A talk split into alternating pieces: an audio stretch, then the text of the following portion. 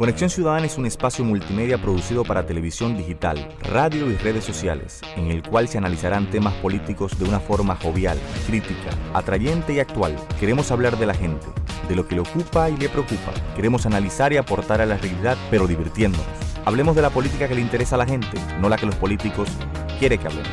Hablemos de lo que pasa en RD, la región y el mundo, y fomentemos la participación de la gente en la construcción de sociedades más humanas y cercanas. Hablemos de los temas que conectan contigo. Son las 7. Ya comienza Conexión Ciudadana.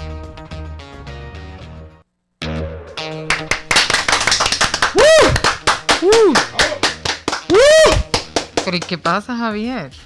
¡Oh! Bueno, que hoy es 21, que estoy vivo, que estamos vivos, que nos encontramos por aquí en Conexión Ciudadana, que son las 7, que el cuerpo lo sabe, que, que ya no es lunes. Pero es martes. No acaba la semana. los martes son horribles. Me gusta más que los lunes. ¿Tú crees? Sí, porque ya estoy, estoy en dinámica de semana. Luego los miércoles me canso. Ya vienen los jueves y casi los viernes. Solo trabajo do- dos días a la semana, me doy cuenta. Seg- según tú crees. Mentalmente solo Ah. trabajo dos días a la semana. Eso, está bien. Yo, yo, yo te lo voy a creer eso. Pero, pero, pero, pero. Hoy es martes Ni te Y- cases ni te embarques. y el cuerpo lo sabe. Hoy yo voy a aprovechar la ocasión. Esta semana, no sé, como que me fui un poco en, en, en algo de, de lo atípico. Y voy a hacer una otra, otra entrevista. Esta, semana me ha dado con, con entrevistar personas, sobre todo amigos.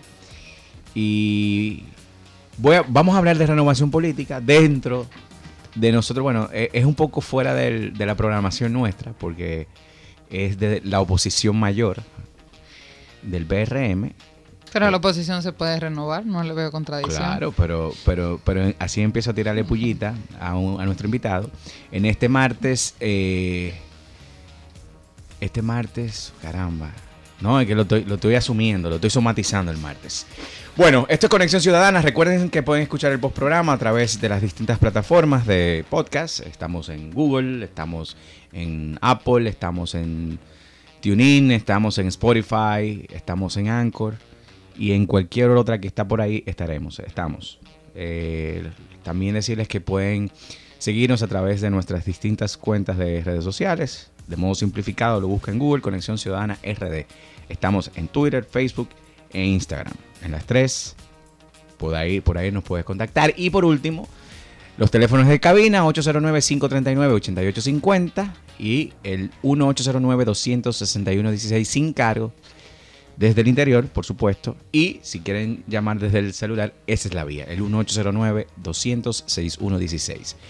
Y por último, en este momento estamos en, vivo a través de la página web www.estudio, solo con S, 88fm.com. Así que vamos a hacer una brevísima pausa y cuando regresemos vamos a recibir a nuestro amigo Adolfo. Luego conversamos con él. Adelante. Adolfo. Sintoniza de lunes a viernes de 7 a 8 de la noche por estudio 88.5 FM Conexión Ciudadana.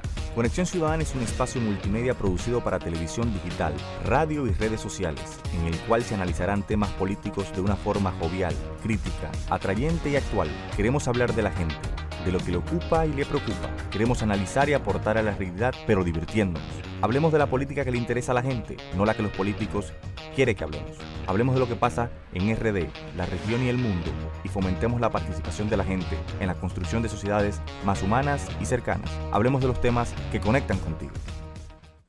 Me dijeron no puedes, pero que me digan no puedes es una idea con la que nunca he podido lidiar.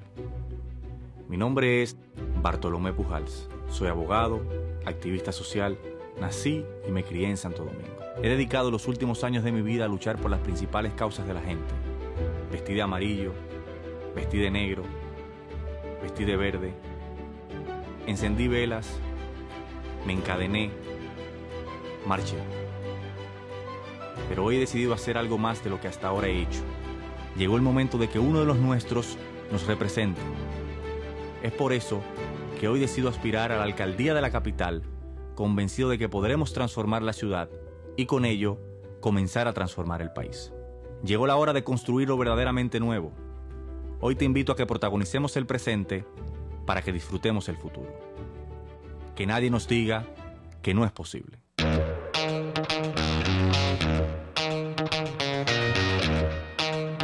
Arrancamos por aquí, recibimos a Adolfo Pérez León, amigo nuestro querido del Partido Revolucionario Moderno, aspirante a diputado del Distrito Nacional, la C1, si la memoria no me traiciona. Así es. Eh, una persona eh, querida de hace muchísimo tiempo. Estamos, pues, nada, lo recibimos con, con muchísimo cariño por aquí. Y el- la invitación era eso. Estamos como provocando una serie de, de cortos- cortocircuitos. Y, y queríamos eh, conversar con Adolfo de un tema eh, muy recurrente en estos tiempos de la renovación política. Y, y yo creo que, que este momento, o sea, esta, esta coyuntura, es una invitación precisamente a eso, a la renovación de la política y de los políticos. Adolfo, muy buenas tardes, bienvenido. Hola, ¿qué tal? Saludo afectuoso, Leti, Javier. Gracias por el cariño, el afecto expresado, Javier, en tus palabras. Y para mí es un honor estar aquí compartiendo con ustedes. Para nosotros también es un honor tenerte por aquí. Adolfo, la apuesta del, del Partido Revolucionario Moderno puede decirse que es una apuesta por la renovación de la política. Hay una generación dentro del Partido Revolucionario Moderno que hemos venido trabajando de manera decidida ya desde hace unos años para renovar la política en la República Dominicana, para renovar la, la actividad política dentro del Partido Revolucionario Moderno, pero también en toda la sociedad dominicana. Y en la pasada convención, el año pasado, yo salí electo vicepresidente nacional y juntamente conmigo fueron electos muchos jóvenes, hombres y mujeres, que también tienen una visión similar de la política, que, que entendemos que, que la vieja política debemos dejarla de lado, como ustedes dicen, darle banda a la vieja política, y que debemos enrumbar el país por nuevas prácticas, una nueva visión, nuevas ideas, nuevos contenidos, nuevas maneras de, de, mirar y de hacer la política en nuestro país. Y entonces yo siento que sí, que en este momento tenemos eh, una fuerza mayoritaria dentro del Partido Revolucionario Moderno que está comprometida con, con colocar a la República Dominicana definitivamente en el siglo XXI. Mira, hay una de las cosas que, que generan mucha discusión, eh, en, el metidero político, es precisamente que los mayores problemas que tenemos nosotros es la, participación democrática en, los procesos políticos. Y hay una serie de cosas que a veces pasan y siguen pasando, se, se siguen repitiendo, que uno se queda eh, como sorprendido. Por ejemplo, la ex vicepresidenta de la República, Milagros Ortiz Bosch, da unas declaraciones ayer, me parece, donde dice que el candidato del PRM debe ser un candidato de consenso, ella señalando evidentemente al candidato que apoya. Y yo creo que eso es una muy mala señal eh, de lo que debe ser un, un proceso democrático. Es decir, nosotros estamos aspirando precisamente a empezar a generar procesos democráticos de elección y que la gente que ostenta una, una candidatura sea precisamente porque participó, participó perdón, en un proceso de selección de candidatura, ya sea eh, abierto, cerrado, pero debe haber algún proceso democrático que legitime esa, esa participación, ese liderazgo. Por ejemplo, ese tipo de, de, de discurso, ¿cómo, ¿cómo lo reciben ustedes que están aspirando a competir internamente eh, en la organización?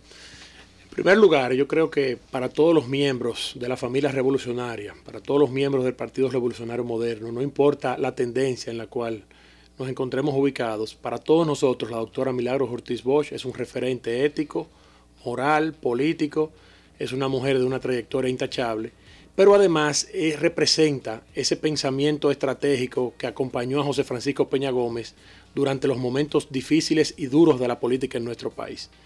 Y en ese sentido, una opinión de ella siempre será recibida y acogida con beneplácito por quienes la respetamos, la queremos y por quienes sabemos que cualquier opinión que ella tenga bien llevar a la militancia del partido la hace siempre eh, con buenas intenciones y en procura de la armonía, de la unidad y del triunfo del Partido Revolucionario Moderno. No me parece una mala noticia porque siento que cada compañero, cada dirigente tiene el derecho de expresarse libremente. Ella no está eh, eh, tratando de que, su, de que su visión sea aceptada o que sea adoptada o impuesta a la totalidad del partido. Es una propuesta, es una sugerencia que parte de su visión, que parte de los conocimientos que ella tiene de la política, pero sobre todo a partir de la lectura del momento social, político, de la coyuntura que vive la República Dominicana de hoy. Y es que nosotros debemos reconocer que el Partido de la Liberación Dominicana es una maquinaria que va acompañada del aparato estatal a las elecciones y que para derrotarlo necesitamos proyectar con suficiente tiempo de antelación la unidad y la armonía del Partido Revolucionario Moderno. Si hoy todavía figura en las encuestas el Partido de la Liberación Dominicana por encima del PRM, como partido político, quiero decir, a pesar del deseo mayoritario de cambio que tiene la sociedad dominicana, esto obedece fundamentalmente a que dentro del PRM no hay una opción clara, definida todavía, un proyecto definido, unificado, que presente un solo discurso a la sociedad.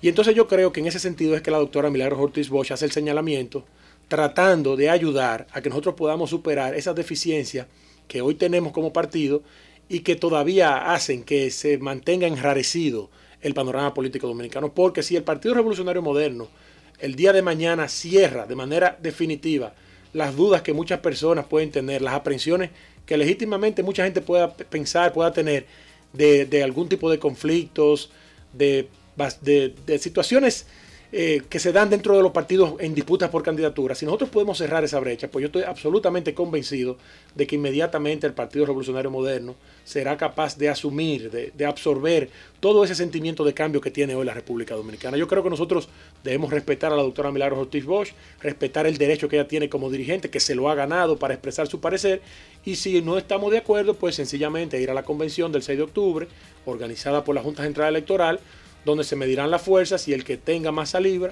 comerá más hojaldres. Adolfo, yo quería, ah, yo quiero hacerte una pregunta sobre un elemento que me pareció interesante que mencionas sobre lo que entendí era como para ti uno de los retos de la sociedad dominicana era que terminara de entrar al, siglo XXI, ¿verdad? Algo así. Y bueno, eh, a mí me, da, y bueno, y hablabas y rectificaba el tema de la renovación política dentro del PRM. Yo quisiera saber, en términos concretos, eh, ¿qué significa que la República Dominicana entre al siglo XXI en términos de, demandas, de, no sé, de lo, de lo que tú... De lo que tú veas que hasta ahora todavía estamos atrasados, o estamos en el siglo XX, XIX, XVIII, para mí en el siglo XVI que estamos casi. No, no, no, no, no, exageras. y, falta la Inquisición. Ya para pa, tenerla. pero hay otro tipo de inquisición. Pero bueno, sí, esa pregunta. Para ti, concretamente, ¿qué es lo que llena de significa, o sea, qué es lo que representa una sociedad del siglo XXI? Bueno, en términos políticos, lo que representa eso es que la política sea un instrumento al servicio de la gente, que la política recupere su capacidad transformadora y que sirva a la participación política para que la gente viva mejor. La política en la República Dominicana, lamentablemente, el modelo político, la manera cómo opera la política en los últimos 50 años en nuestro país, en el tiempo que tenemos de democracia y especialmente el 78 a la fecha, ha servido para que mucha gente resuelva sus problemas personales, pero no ha servido para que las grandes mayorías puedan ver materializados sus sueños y sus anhelos. Y eso es fácilmente de verificar porque tenemos una economía que crece todos los años, tenemos una economía que crece a una tasa promedio de un 5%, tenemos 50 años de crecimiento económico, pero tenemos 15 años tenemos 15 años de manera consecutiva, 15 años de manera consecutiva creciendo por encima del 5%. Y yo le pregunto a los dominicanos, a las dominicanas que están en sus casas, si ellos han experimentado una mejoría en sus finanzas familiares directamente proporcionales a esa bonanza material que ha experimentado la República Dominicana según los propios datos del Banco Central y de los organismos del Estado. Todos vemos como por ejemplo después de 15 años de crecimiento de manera ininterrumpida, sostenida, continua en nuestro país, la encuesta Fuerza de Trabajo del Banco Central dice que hoy nosotros tenemos casi un 15% de desempleados, que es una cifra que pudiera parecer que no es alarmante, pero si lo comparamos con todos los países de la región, los países que compiten en el DERECAFTA, somos el país con mayor nivel de desempleo. Pero si vemos ese desempleo enfocado a los jóvenes, entonces vemos cómo esa tasa se duplica, es decir, los jóvenes menores de 25 años un 30% está desocupado. Es decir, de cada 10 jóvenes, 3 no encuentran espacio en el trabajo. Pero si todavía descomponemos la cifra aún más y vamos a las mujeres menores de 25 años, vamos a ver cómo esa, esa cifra vuelve y se duplica y tenemos entonces que un 50% de nuestras mujeres menores de 25 años no tienen espacio en el trabajo. Y esa es la explicación a, la mayoría de los graves problemas, los graves males sociales que tenemos en nuestro país, porque ninguna sociedad donde sus mujeres jóvenes no encuentren espacio en el trabajo puede desarrollarse. Y por eso muchas personas dicen que la pobreza en República Dominicana tiene rostro de mujer y rostro de mujer joven, porque una mujer que no tiene la capacidad de generar ingresos de manera constante eh, en un sistema laboral que le permita garantías sociales, pues definitivamente estamos eh, condenados a una sociedad de exclusión, de miseria, de pobreza, de desigualdad, de delincuencia. Y entonces eso que es lo que yo llamo entrar al siglo XXI. Es que la política, la participación en la política no puede ser en procura de la corrupción, en procura de la impunidad, en procura de ganar espacios de poder para tratar de, de prevalecer y de eternizarse en ello, sino que debe ser un ejercicio transparente, sano, para ayudar a que los beneficios del crecimiento económico de nuestro país puedan ser distribuidos, derramados hacia toda la sociedad en condiciones de equidad. Yo, tú quería, yo quiero hacerle otra, bueno, súper de acuerdo contigo, sobre todo con el tema de si hay algo que se le ha arrebatado a la democracia dominicana en el elemento de justicia social, es decir, no puede haber ciudadanos con si no hay, o sea, no puede haber ciudadanía sin un igual acceso a, a bienes básicos materiales. O sea, me acuerda mucho también el, el, los fundamentos, o sea, ese discurso de, de Peña Gomista, o sea, el primero de la gente. Construyamos la, la, política primero a partir del protagonista, que, la, que son las personas, los ciudadanos. Me llama también mucho la atención cuando mencionas el tema de las bueno, de la desigualdad que viven también las mujeres aquí, que es cierto, o sea, la pobreza también tiene rostro de, tiene rostro de mujer sobre todo tú aspiras a, al Congreso, o sea, a la Diputación de la Circunscripción número uno. Hay una pregunta que te quiero hacer, ya, me imagino que tú te imaginas cuál es la pregunta. Sobre, hay unos temas, mira, sí, mira, para mí la democracia moderna eh, ha venido a expresarse en una diversidad de identidad ciudadana. Y una de, de, de estas ha sido el tema de el matrimonio igualitario, o sea, los derechos de los LGBTI y también el tema de la autonomía sobre el cuerpo de, de, la mujer. O sea, son unas demandas que están en el espacio público que a pesar de que, digamos, el partido PLD se ha querido hacer sordo, que esas son las demandas modernas de la democracia moderna eh, en la mayoría de los países, ¿cuáles son las posturas tuyas sobre esos temas? Sí, yo soy un defensor a plenitud de los derechos de la mujer. Ahora bien, ya para establecer para darle rango constitucional a esos temas, yo siento que tenemos una oportunidad de oro que nos brinda el plebiscito, que es una figura que está consagrada dentro de la Constitución. Yo creo que esos son temas que dividen a la sociedad dominicana, que no todos pensamos igual y que lo más saludable sería someter eso al escrutinio ciudadano y que los dominicanos y las dominicanas determinen cuál es el modelo que más ellos, que ellos entienden que más le conviene a la República Dominicana de hoy. ¿Tú entiendes que los lo derechos... Ay, no, no te quiero no, hacer esa no, pregunta. No, dale, dale, dale. No, ¿Tú entiendes que los derechos entonces tienen que someterse a decisión pública? No, a consulta ciudadana, porque, porque lo importante en todo esto es que sean normas, son normas que serán acogidas o que deben ser acogidas por todos. Yo tengo una posición particular, ahora bien, yo no creo, no pienso en que mis criterios deben ser impuestos a la sociedad, ni siquiera en estos temas, ni siquiera a partir de una posición o de una función pública como sería ser el caso de un representante en el Congreso, porque son temas que trascienden, vamos a decir, el, el ámbito de lo político cotidiano, temas de conflicto en la sociedad dominicana. Yo creo que nosotros debemos tratar de usar esa figura que nos da la Constitución también para construir los consensos necesarios y que entonces las mayorías se expresen y determinen qué quieren para el país. Sin embargo, eh, el legislador tiene un papel de representación y Correcto. hay una serie, de, hay una agenda, una agencia que tiene que tener cada cada legislador a la hora de, de presentarse.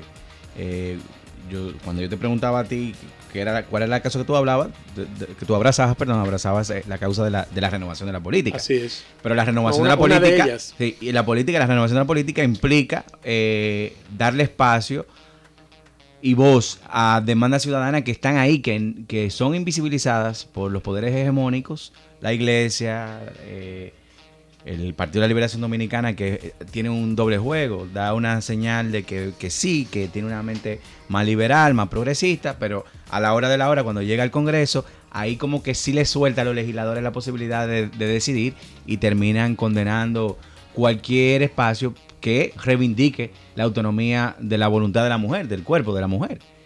Y también pasa eh, con otros elementos que son que están ahí, que están presentes, que son latentes y no puede ser que una mayoría sea la que le reconozca a una minoría sus derechos. Entonces, cuando nosotros hacemos una, un señalamiento y preguntamos, ven acá, eh, Adolfo, por ejemplo, ¿qué tú piensas del tema del aborto o qué tú piensas del, matrimonio igualitario? El, tema de la interrupción del embarazo por las tres causales. El Partido, el partido Revolucionario Moderno un partido primigeniamente socialdemócrata, ahora estamos en la Alianza Progresista, pero es un partido con una visión bastante clara y yo me suscribo a esa visión del partido.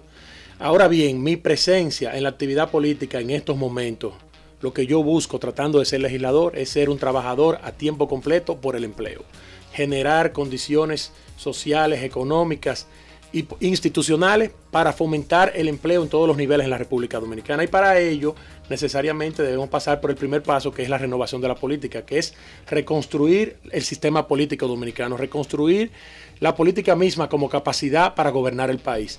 Porque vemos cómo todos los poderes del Estado están en estos momentos trastocados unos con otros y el Estado de Derecho bueno, se fundamenta en el principio de separación de poderes y si aquí no tenemos separación de poderes, pues no tenemos una democracia plena. Entonces, para poder lograr ese crecimiento económico, esa distribución de la riqueza y esos niveles de equidad, eh, para poder poner a los dominicanos y a las dominicanas en el mismo punto de salida, es decir, igualdad de oportunidades, necesitamos restablecer el sistema democrático. Y entonces, por eso te hablo que mi participación obedece fundamentalmente al tema del empleo y yo seré un trabajador día, mañana y noche en procura de mejorar los niveles de empleo en la República Dominicana y de manera especial en la circunscripción número uno, que es la circunscripción, la demarcación que yo aspiro a representar. Por eso hemos hablado en otras ocasiones de que yo creo que el modelo económico de nuestro país debemos cambiarlo, debemos hacer una transición del modelo económico hacia un modelo de una economía de innovación y tecnología, porque yo creo que en esas áreas es donde podemos encontrar los empleos que le hacen falta a nuestro país. Bueno, vamos a hacer una breve pausa. Cuando regresemos seguimos conversando con Adolfo Pérez León, aspirante a diputado por la circunscripción número uno del Distrito Nacional.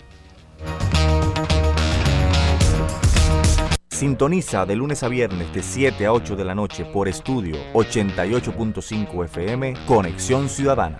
Conexión Ciudadana es un espacio multimedia producido para televisión digital, radio y redes sociales, en el cual se analizarán temas políticos de una forma jovial, crítica, atrayente y actual. Queremos hablar de la gente, de lo que le ocupa y le preocupa. Queremos analizar y aportar a la realidad, pero divirtiéndonos. Hablemos de la política que le interesa a la gente, no la que los políticos quieren que hablemos. Hablemos de lo que pasa en RD, la región y el mundo, y fomentemos la participación de la gente en la construcción de sociedades más humanas y cercanas. Hablemos de los temas que conectan contigo. Me dijeron no puedes, pero que me digan no puedes es una idea con la que nunca he podido lidiar. Mi nombre es Bartolomé Pujals. Soy abogado, activista social, nací y me crié en Santo Domingo. He dedicado los últimos años de mi vida a luchar por las principales causas de la gente Vestí de amarillo, vestí de negro, vestí de verde. Encendí velas, me encadené, marché. Pero hoy he decidido hacer algo más de lo que hasta ahora he hecho. Llegó el momento de que uno de los nuestros nos represente. Es por eso que hoy decido aspirar a la alcaldía de la capital, convencido de que podremos transformar la ciudad y con ello comenzar a transformar el país. Llegó la hora de construir lo verdaderamente nuevo. Hoy te invito a que protagonicemos el presente para que disfrutemos el futuro. Que nadie nos diga que no es posible.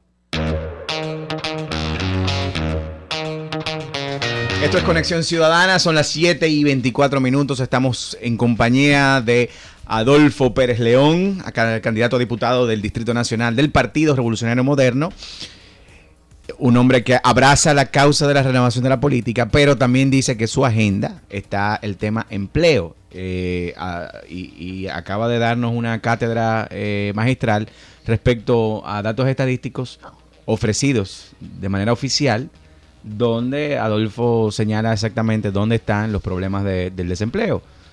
Habla, habló de una tasa de un 15, cuando se traduce eso, lo descompone, lo lleva a la juventud, es un 30 y cuando lo lleva a la mujer de 25 a, bueno, en la edad productiva, todavía el, número sube. Sin embargo, hay otros elementos conexos que tienen que ver con el tema empleo. Hay voces que plantean una reforma a la, al código laboral, al sistema laboral dominicano. Eh, se, está, hablando también el tema de las pensiones. Hay una serie, porque ahí todo está conectado, el tema pensión, eh, el tema de la seguridad social. Y eh, evidentemente hay otros, otros aspectos que también son muy, están muy presentes en el dominicano. Leti y yo hemos participado, tuvimos un, acceso a un estudio muy interesante que hablaba que el tema laboral, el tema empleo, eh, está muy eh, presente en la, en, la psique del dominicano, pero sobre todo en el aspecto de la precariedad salarial. Es decir, la gente siente que no consigue empleos, trabajos que le permitan vivir de manera digna. Sí, evidentemente que es así, es así, esa es la realidad y eso ocurre eh, porque la economía dominicana no está generando en cantidad suficiente los, los empleos que demanda la ciudadanía. El Banco Central en esa misma encuesta Fuerza de Trabajo dice que nuestro país está generando unos 120 mil nuevos empleos por año, pero ¿qué sucede? Que todos los años se incorporan de manera nueva al mercado laboral una cantidad similar. Entonces estamos quedándonos en el mismo lugar. Es decir, generamos 120 mil empleos, pero si entran 100 mil, 110 mil jóvenes en edad productiva en busca, en procura de empleo, pues entonces el desempleo no se Ahí es donde el PLD juega magistralmente. cuando ellos quieren cifras absolutas, entonces te hablan de porcentaje. y cuando quieren números, te meten 120 mil, como si fuera la panacea. Pero ¿dónde se esconde la trampa de la cifra? Bueno, que de esos 120 mil empleos que genera la economía dominicana, todos los años, la mitad son empleos informales, que son empleos de mala calidad empleos que no están garantizados en la cobertura del sistema de seguridad social. ¿Y qué pasa? Que de la otra mitad que queda, la otra mitad que queda lo genera el sector público. Es decir, solamente estamos generando unos 30, 40 mil empleos de calidad en el sector privado. Y con 30 o 40 mil empleos, donde tú tienes 120 mil, 110 mil personas entrando todos los años al mercado laboral, pues la gente no entiende, entiende, entenderá siempre que los salarios que le pagan son muy malos, que no tienen espacio, oportunidad en el trabajo, porque la economía no lo está generando. Y esto ocurre también porque el clima de negocios en la República Dominicana es un clima adverso para el emprendimiento. Otro de los datos que nosotros hemos encontrado en los estudios que hemos realizado para, para fines de, postular esta candidatura es que de cada 10 nuevos emprendimientos de los, de los pequeños negocios en nuestro país, 8 fracasan el primer año. Y luego entonces de los dos que quedan vivos, uno muere al segundo año. Entonces con una tasa de éxito de un 10%, pues es muy difícil emprender. Y todo eso se traduce entonces en un clima que opera en contra del emprendedor y en contra de los empleos de calidad en nuestro país. Por eso yo he planteado, he sostenido de que nosotros debemos mover la economía hacia la innovación y hacia la tecnología, fomentando un conjunto de leyes, un conjunto de iniciativas que permitan promover este tipo de áreas para que atraer los empleos de calidad que necesita la República Dominicana. Nosotros tenemos aquí en nuestro país alrededor de unas 900, 1000 empresas grandes. Cuando hablamos de empresas grandes son estas empresas que tienen distintos niveles eh, salariales dentro de ellas, distintos escalafones y que le permiten a las personas hacer carreras. Si tú entras, eh, qué sé yo, como obrero y después pasas a ser supervisor, después pasas a ser gerente, después pasas a ser director, después pasas a ser vicepresidente. Bueno, aquí apenas tenemos 900 grandes empresas, muy pocas. Nosotros tenemos que duplicar el tamaño de las grandes empresas para que la gente pueda hacer carrera en las empresas y que su vida no solamente sean los de la circunscripción 1 que tengan acceso a ese tipo de empleo, sino que en todo el país podríamos tener también ese tipo de grandes empresas. Y por supuesto las pequeñas, las pymes, las pequeñas, las medianas y las microempresas que tengan la capacidad de desarrollarse para que los profesionales cuando salen de las universidades, los jóvenes, no estén compelidos a emplearse en un área de trabajo, sino que también puedan actuar por iniciativa propia y desarrollar esos pequeños emprendimientos que en principio sean empresas de, supervivencia, pero que a la larga se puedan convertir en empresas de acumulación, que a su vez le puedan dar cabida a otros nuevos empleados, nuevos profesionales y generar ese ciclo de crecimiento económico y ese ciclo de desarrollo económico y social que tanto demanda el país. Y yo, yo creo que tú hablas también mucho desde la propia, desde la propia experiencia, porque tú, eres empresario. Así es. Incluso fuiste empresario después de la política. Tú primero abrazaste la política y te hiciste empresario. Es una cosa muy, muy, muy, curiosa. porque yo he estado claro que nunca he querido vivir de la política. Toda mi vida yo estudié, pensando toda mi vida en vivir del sudor de mi frente. Fueron los valores que me enseñó mi madre. Entonces yo he estado en la actividad política, pero nunca he descuidado mis actividades privadas, porque para mí la política nunca ha significado un medio de generación de ingresos, ni siquiera una esperanza de, mantener a mi familia, ni nada, ni nada por el estilo. Entonces, por eso, precisamente, eh, eh, y, no, y no, lo, no, lo, apuntaba por ahí, porque eso, eso eh, lo tengo clarísimo, sino precisamente porque en el caso de, en el caso tuyo, eh, partiendo desde el punto de vista del emprendimiento, o sea, de, iniciar una, labor eh, productiva, cuando tú arrancaste, ¿qué cosas tuviste en términos legislativos? Si para ti encontraste un entorno que te facilitara las cosas, porque hay un, hay un, elemento que tiene que, tener un emprendedor, que es la persistencia, porque no es solamente, el fracaso no es solamente un entorno adverso en términos de, legislación, etcétera, sino también hay competidores, eh, el tipo de negocio que tú decides emprender, etcétera. Hay, una serie de variables. En el caso tuyo que, emprendiste, por ejemplo, ¿qué te hubiera gustado a ti encontrar a la hora de iniciar ese negocio? Tú has sido exitoso, tú, tú eres un empresario exitoso, porque o sea, lograste que la empresa no solamente naciera, germinara y se consolidara en el tiempo. Y eso, eh, es ser exitoso. No importa el tamaño de la empresa. En el caso de, las legislaciones, eh, ¿qué tipo de legislaciones, por ejemplo, facilitarían el camino a que eh, se motivara, se potenciara el, crecimiento, el desarrollo de nuevas empresas en República Dominicana. Antes de, de, entrar a las legislaciones, lo primero que nuestro país lamentablemente no se premia el sacrificio cuando fracasa. Es decir, aquí tenemos una cultura de éxito y cuando los emprendimientos fracasan, pues entonces a la gente se castiga y se culpa. Yo creo que debemos ir cambiando esa mentalidad y fomentar también que el que fracasa tiene ventaja sobre el que nunca lo ha intentado y es que ya tiene experiencia. Y en términos de legislaciones, pues bueno, aquí a mí me hubiese gustado una ley de emprendimiento juvenil, de que una persona joven que desarrolla una empresa, que no tiene experiencia, que no tiene grandes capitales, no, no, debería pagar los mismos impuestos que una persona que ya tiene experiencia, que tiene mucho capital y que tiene mucho tiempo en el mercado. O sea, esa figura no existe en la República Dominicana. Pero también hay otras leyes que están ahí que todos sabemos, como el tema de los anticipos, el tema, por ejemplo, de que tú tienes que pagar un ITEVI por una factura cuando todavía no la has cobrado. O sea, tu factura no ha cobrado, pero ya cuando llega la fecha tienes que pagar un ITEVI y si esa persona no te paga, si esa es una cuenta incobrable, ya tú estás haciendo un gasto adicional. Y, el, y, el, y el Estado se está convirtiendo, el que debería ser tu socio para que te vaya bien, se convierte en una especie de retranca para que tú... tú en, la, en la primera amenaza del emprendimiento. Entonces yo creo que nosotros debemos repensar todo el Estado dominicano en lo que tiene que ver con la creación de empleo, con las empresas, emprendimiento, con el desarrollo de nuevos negocios y cambiar esa visión para hacer un ambiente más amigable, más favorable a que puedan prosperar este tipo de iniciativas. Hay un sinnúmero de leyes, nosotros en lo adelante estaremos presentando un conjunto de iniciativas congresionales en ese sentido, como por ejemplo la tecnología asociada a la finanza, la tecnología asociada a la medicina, como por ejemplo también la informática como, como segunda lengua de la República Dominicana.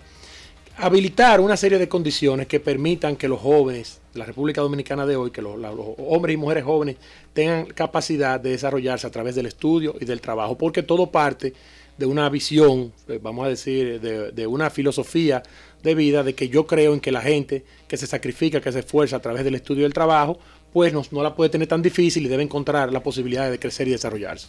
Yo tengo una, una pregunta, Adolfo.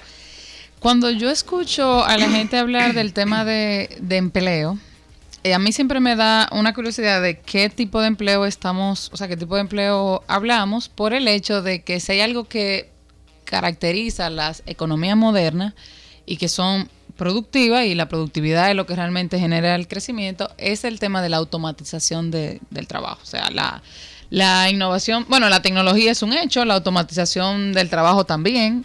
Hay, hay, algunas personas obviamente que dicen que no, que eso todavía habrán trabajos de cuidado, no sé qué, pero bueno, yo lo que veo es que realmente se está avanzando en, vamos, se está avanzando en eso, en el tema de los robots, la, la innovación de la maquinaria, entonces, cuando tú hablas de empleo, ¿a qué tipo de empleo te refieres? Y, sobre todo también piénsalo, o sea, te hago la pregunta eh, recordando a José La Luz, que ayer, creo que fue antes de ayer, propuso, no sé cuándo fue que lo propuso, casi me da risa lo que él propuso, pero bueno, un proyecto de ley donde se extendiera la jornada laboral hasta las 9 de la noche.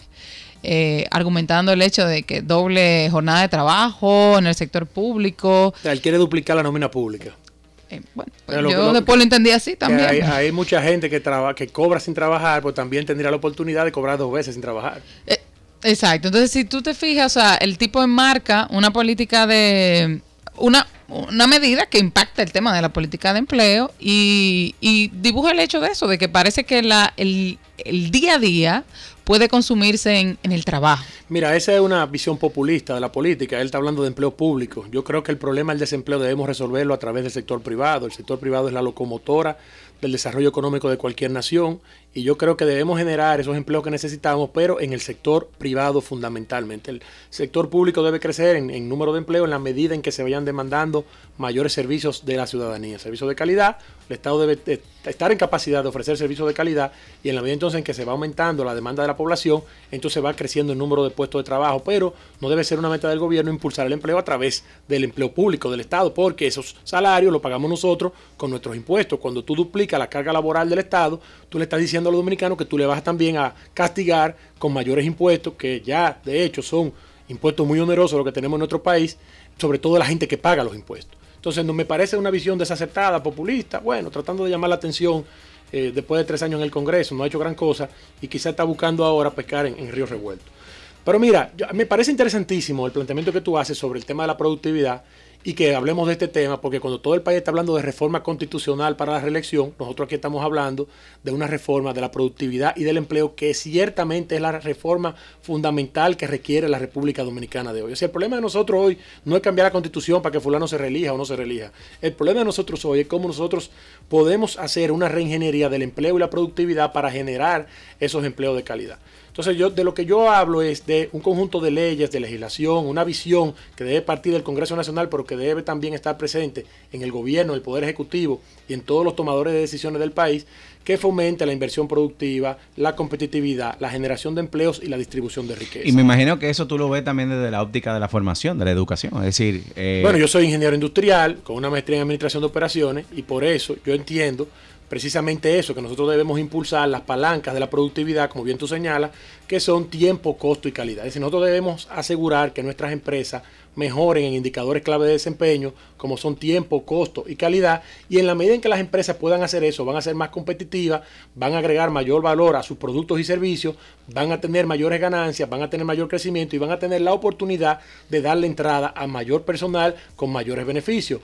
Porque nosotros no podemos hablar de un aumento sustancial de salarios en la República Dominicana, es decir, de un aumento de salarios que pueda llevar, elevar el nivel del salario mínimo a la canasta básica, si eso no va acompañado de un aumento de la productividad, de un aumento de la productividad y del valor agregado por hora trabajada de los dominicanos. Es decir, si nosotros no somos capaces de mejorar la capacidad, si no somos capaces de mejorar la forma en cómo le agregamos valor al trabajo que realizamos, entonces va a ser muy difícil que nosotros podamos tener salarios de calidad, porque al final serían salarios inflacionarios. Nosotros tenemos, y es una visión un poco técnica, o sea, nosotros tenemos que mejorar las capacidades de los dominicanos y las dominicanas, salud, educación, agua potable y saneamiento, todas las capacidades para que la gente esté en la posibilidad de mejorar su desempeño laboral, de mejorar su productividad y entonces a partir de eso también poder tener salarios de calidad que le permitan que la gente viva mejor, porque de lo que se trata no es de quebrar las empresas. O sea, aquí hay empresas pequeñas que tú le planteas hoy que el salario mínimo no puede ser 15 mil pesos, sino que va a ser 40 mil pesos, y tú estás sacando muchísima gente que está trabajando hoy, porque esas empresas inmediatamente se van a la quiebra porque su negocio no está en capacidad de pagar ese nivel de salario. Entonces, ¿cómo resolvemos ese, ese problema? Bueno, la solución es mejorar la productividad de los dominicanos de las dominicanas en su desempeño laboral y aumentar la cantidad de valor agregado que ellos le generan a través de sus actividades de sus operaciones dentro de las empresas. Y eso lo hacemos con un diseño institucional que promueva la innovación, que promueva la tecnología, que incorpore nuevas prácticas y nuevas maneras, las mejores prácticas que todos las conocen, que están en muchas partes del mundo, pero que lamentablemente los políticos del patio están en otra cosa, están en caravana, están en mítines, en llenar estadios, están en cambiar la constitución para quedarse en el gobierno, y nadie está pensando qué hacemos para que nuestras empresas sean más competitivas, sean más fuertes, más sólidas y puedan pagar mejores salarios y darle entrada a más personal dentro de ellas. Pero también hay otro elemento que eh, ayer eh, discutiendo sobre, sobre el tema de la clase media, eh, decíamos que si tú logras mejorar, elevar la calidad de los servicios públicos de manera importante, tú provocarías un aumento del salario social, porque la gente pasaría, dejaría, en el caso de la, de la educación, dejaría la educación privada e insertaría a los hijos en la educación pública. Pero eso significaría también que en el sector, en, esa educación pública, tú no tendrías que disponer de, dinero para libros, eh, para el uniforme, para el almuerzo, el desayuno, la merienda escolar, porque eso te lo provee el sistema. Entonces, imagínate cómo eso impactaría en el salario social de la gente, el hecho de tú tener un sistema de, de educación que te permita eh, poner a, tu hijo, a tus hijos eh, ahí. Y además, lo que supondría también eh, como demanda, es decir, tú... Oye, el tema del transporte, por ejemplo. Exacto. ¿Cuántos, ¿Qué le significa a una familia de clase media el gasto en transporte todos los días? Si tuviéramos un transporte de calidad, un transporte colectivo eficiente, de calidad, seguro, pues entonces eso significa, eso repercute. Otro salario social. Exactamente. O sea, tú, seguirías abonando Así es. Eh, socialmente y te podrías inclusive como Estado, en vez de, o sea, hay políticas eh, de, de asistencia social que tú la puedes repensar. Es decir, por ejemplo, hay familias numerosas que tú le podrías plantear algunas cosas, algunos beneficios por ser una familia eh, numerosa, es decir, en términos impositivos, en términos de beneficios sociales para, por ejemplo, el, transporte público, eh, acceso a bienes culturales. Es decir, hay una serie de elementos que el Estado yo creo que eh, debería estar, incluso está para eso. Es decir, cuando la empresa no es suficiente, o sea, el, el empleo del sector privado no es suficiente para cubrir las necesidades, se supone que hay un Estado que debe garantizar esos derechos mínimos de dignidad de la gente. Cuando la mano invisible de la empresa no funciona, que aparezca la mano visible del Estado.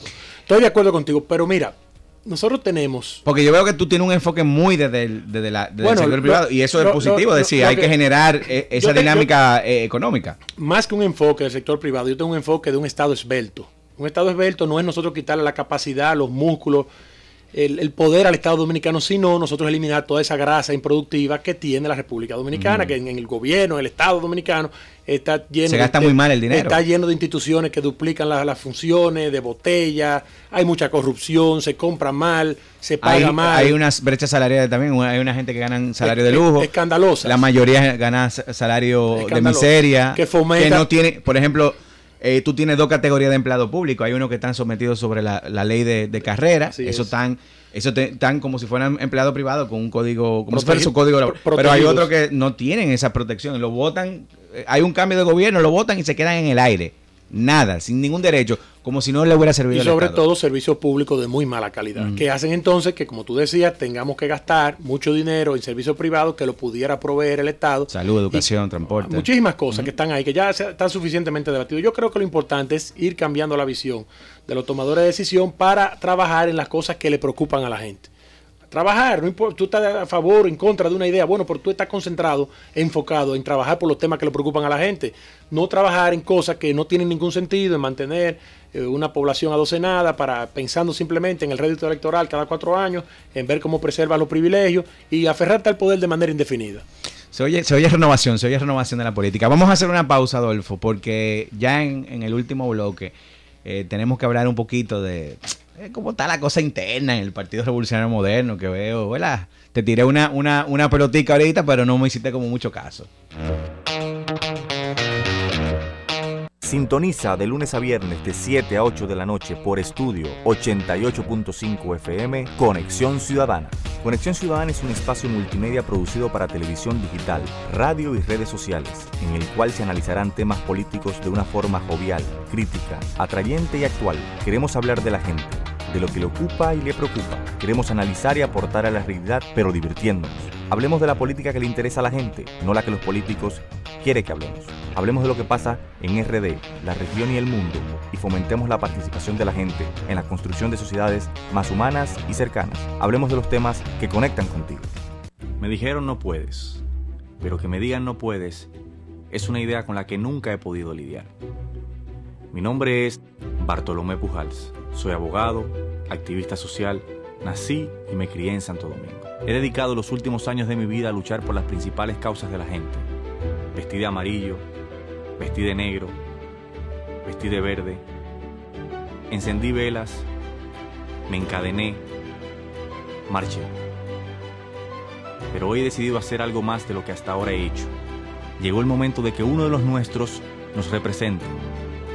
Es por eso que hoy decido aspirar a la alcaldía de la capital, convencido de que podremos transformar la ciudad y con ello comenzar a transformar el país. Llegó la hora de construir lo verdaderamente nuevo. Hoy te invito a que protagonicemos el presente para que disfrutemos el futuro. Que nadie nos diga que no es posible.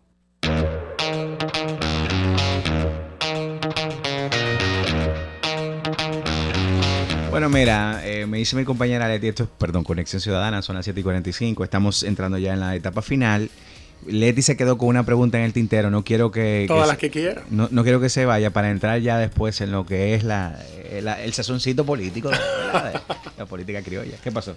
Eh, que está viendo- Haciendo ruido. Ya. Sí, sí. sí. Adolfo, Leti siendo Leti. Eh, una. Dígamele. Yo no quería extender. eh, bueno, está bien. Cuando yo escucho tu, el tema de la propuesta y de cómo abordar eh, el problema del empleo en la República Dominicana, yo sí reconozco que es un tema complejo, que en este programa obviamente va a ser muy difícil que podamos eh, desnudarlo, eh, mirar cada, cada elemento, del, em- o sea, cada, cada tema sobre el empleo, o sea, de manera separada que, que requiere. Pero también me llama la, la atención de que colocas el enfoque del tema del empleo en un tipo de eh, institucionalidad y en el sector privado, eh, digamos, le otorga una, una fuerza natural que ocurriría eh, si desde el Estado se implementan una serie como, digamos, de, políticas y, preparación sobre todo para los, los, dominicanos, para que po- podamos tener una, un empleo productivo. Pero si hay algo que ha demostrado los estudios sobre empleo en la República Dominicana es que la productividad laboral aquí ha crecido. Lo que no ha venido aumentando El salario es el salario. estamos de acuerdo. por lo tanto, en el sector empresarial hay unas hay unas rigideces, o sea, hay, hay un tema de oligopolios eh, en, la, en la economía dominicana y monopolios también, en el que los salari- la- el poder de negociación salarial que pueda tener, o sea, la- los salarios no están en función de la productividad. Yo estoy de acuerdo contigo. Entonces, completamente. yo también puedo reconocer que el tema del empleo, más allá de una institucionalidad del Estado, también es un tema de cierto sector empresarial con una visión sobre el empleo. Y Bueno, pero lo, lo que sucede es que Y, da- y esos datos no son inventados. Sí, ¿eh? yo- la sí. productividad del dominicano por su- es, por es su- high. por supuesto, sí, pero, pero podemos mejorarla.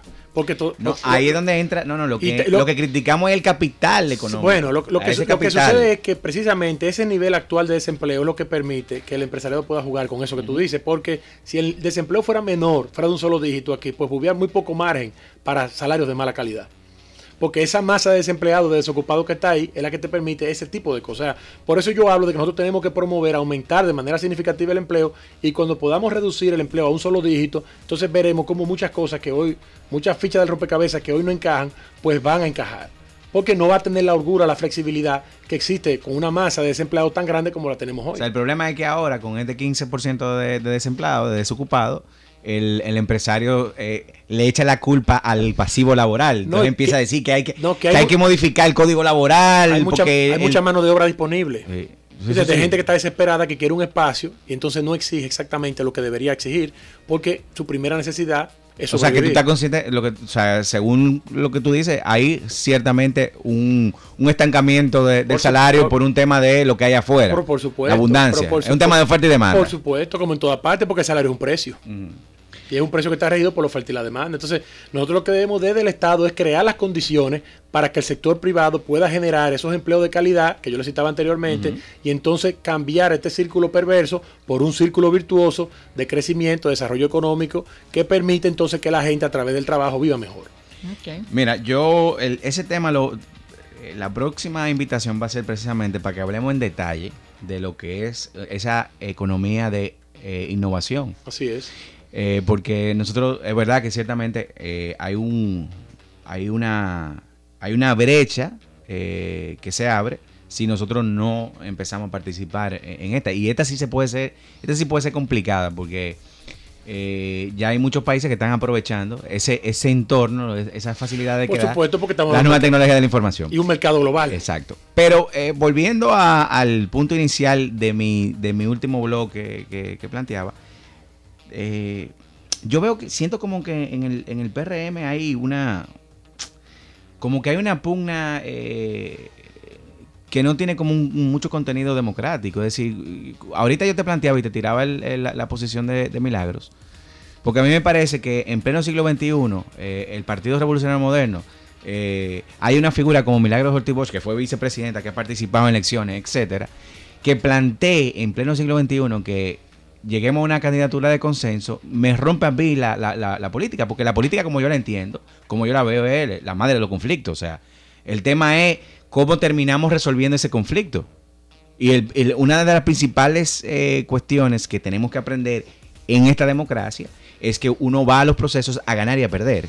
No, por supuesto, lo que pasa es que el conflicto mayor en este caso es la presencia del PLD en el poder. O sea, todos los pasos que se den dentro del Partido Revolucionario Moderno deben estar orientados en primer lugar en desplazar al PLD del poder.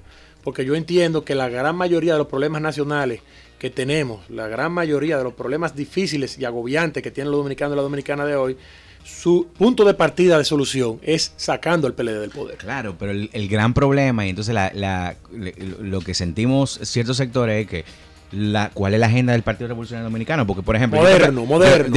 Eh, revolucionario moderno, discúlpame. lo siento, discúlpame. Por ejemplo, hay temas que nosotros quisiéramos saber. Por ejemplo, hay una nueva agenda ciudadana. El tema del matrimonio igualitario, el tema de, de, de, la autonomía del cuerpo, o sea, de, la mujer. hay una serie de temas. Eh, el tema de, la seguridad ciudadana, el tema... Eh, el tema del desempleo, que te felicito porque ese es un tema puntual que le preocupa a la sociedad dominicana y te felicito porque lo, has asumido como agenda. Pero hay una serie de, de, discusiones políticas que nosotros vemos al Partido Revolucionario Moderno ausentes. Es decir, eh, yo, no, yo no sé cuál es la posición del PRM eh, con, este, este esquema, porque tú, me dices, ah, no, mira, primero me dijiste que lo, lleva al punto de las tres causales, o sea, eso es lo que decidió el partido. Y yo, bueno, yo entiendo que tú tengas una posición eh, institucional. Pero también hay una, hay, un, hay una situación que se da, es que no hay un reconocimiento a los derechos de la minoría. Y la democracia se construye respetando los derechos de la minoría. Y aquí hay una situación donde, por ejemplo, hay un grupo de ciudadanos que están invisibilizados y que si lo abrimos a la consulta, el plebiscito, van a seguir invisibilizados. Que, o sea, el ciudadano tiene que o sea, nosotros tenemos que darle espacio a todo el mundo para la participación. Mira, yo, porque yo sé que también estos temas son un poco más pero yo lo voy a poner muy sencillo. Donde a mí me llama la atención que los trabajadores de Punta Catalina están echados a la calle y yo no he visto ningún comentario de ninguno de los líderes del PRM. Y esas son las cosas que digo, mira, es un elemento como muy básico. Eh, los trabajadores no Quizás eso obedece a que el partido está concentrado todos sus esfuerzos 100% en el proceso interno. el proceso interno. Entonces quizás la posición de Doña Milagro no es una posición, vamos a decir, tan negativa como tú la quieres ver, sino que es una posición inteligente, que es una posición serena, porque estamos perdiendo muchos puntos de agenda por estar imbuidos plenamente en el proceso interno, cuando además es un proceso que ya está definido, porque todo el mundo sabe que Luis Abinader tiene al día de hoy más del 80% de la simpatía de la estructura del partido y de que no se vea a la vista, no se, no se vislumbra de aquí al 6 de octubre ningún acontecimiento que cambie esa correlación de fuerzas. Pero además, el proyecto Luis Abinader, de la manera en que está concebido, las ideas que contiene, para nosotros, los compañeros del partido, estamos claros de que ese es el proyecto que garantiza una competencia en el año 2020. O sea, es el proyecto que sea que su fisonomía permite una competencia electoral con, niveles de competitividad importantes en el año 2020. Pero también en la democracia, o sea, la confrontación interna por supuesto. no tiene que ser un motivo de, quitarle fuerza al partido, sino todo lo contrario. O sea, eso permite la, la activación de la, del partido de generar la competencia, dinamiza la actividad partidaria. Javier, que la, y porque si fuera por eso, Adolfo, entonces deberíamos dejar a Danilo que, se presente solo en las elecciones. En lo, absoluto. Que, sería mi punto. No, en lo absoluto. Yo, yo creo que, que tú tienes razón, que la política se nutre de realidades, pero sabemos cómo opera el mercado político en nuestro país y lo intenso que es el tema del proselitismo, de candidaturas y demás, pero no importa. El 6 de octubre está cerca, estamos apenas unos cuatro meses de ahí y vamos a la convención y se contarán los votos, se definirá el candidato y el partido entonces tendrá una sola, un solo, una sola candidatura, un solo proyecto unificado, con un solo discurso, una sola estrategia y el país verá entonces que el Partido Revolucionario Moderno ciertamente está trabajando para ganar las elecciones y para hacer transformaciones de fondo en la República Dominicana. Y te lo digo esto en el, en el mejor de los ánimos porque hay, hay, una, hay una cuestión y una realidad, es decir, la reforma constitucional del 2015 le hizo muchísimo daño al sistema político porque se, se fue reelección por reelección. Y eso troncha el camino de muchos proyectos políticos jóvenes, no tan jóvenes, de gente que ha hecho carrera política que simplemente se le negó el espacio de, competir precisamente porque hay la necesidad de consensuar eh, posiciones. Adolfo, eh, era un comentario que estaba haciendo, sí, Adolfo, para cerrar, dime algo que le quieras, bueno, cuéntanos algo que le quieras comunicar a los ciudadanos de la circunscripción número uno. 30 segundos. Bueno, que yo soy un hijo de, la cultura del esfuerzo, no del privilegio, que todo lo que tengo en mi vida lo he logrado sobre la base de mucho sacrificio y que yo estoy metido en política y estoy buscando una candidatura a diputado porque yo quiero facilitarle las cosas a la gente que como yo son hijos del esfuerzo y a las personas que tienen que luchar para lograr los objetivos que se plantean en su vida. Y entonces mi visión está enmarcada en eso, en mi experiencia, en mi trayectoria y en mi formación que ha sido durante los últimos 20 años estudiar los problemas del país. Adolfo, muchas gracias por acompañarnos en Conexión Ciudadana. Javier Freite, Leti Melgen, esto fue Conexión Ciudadana.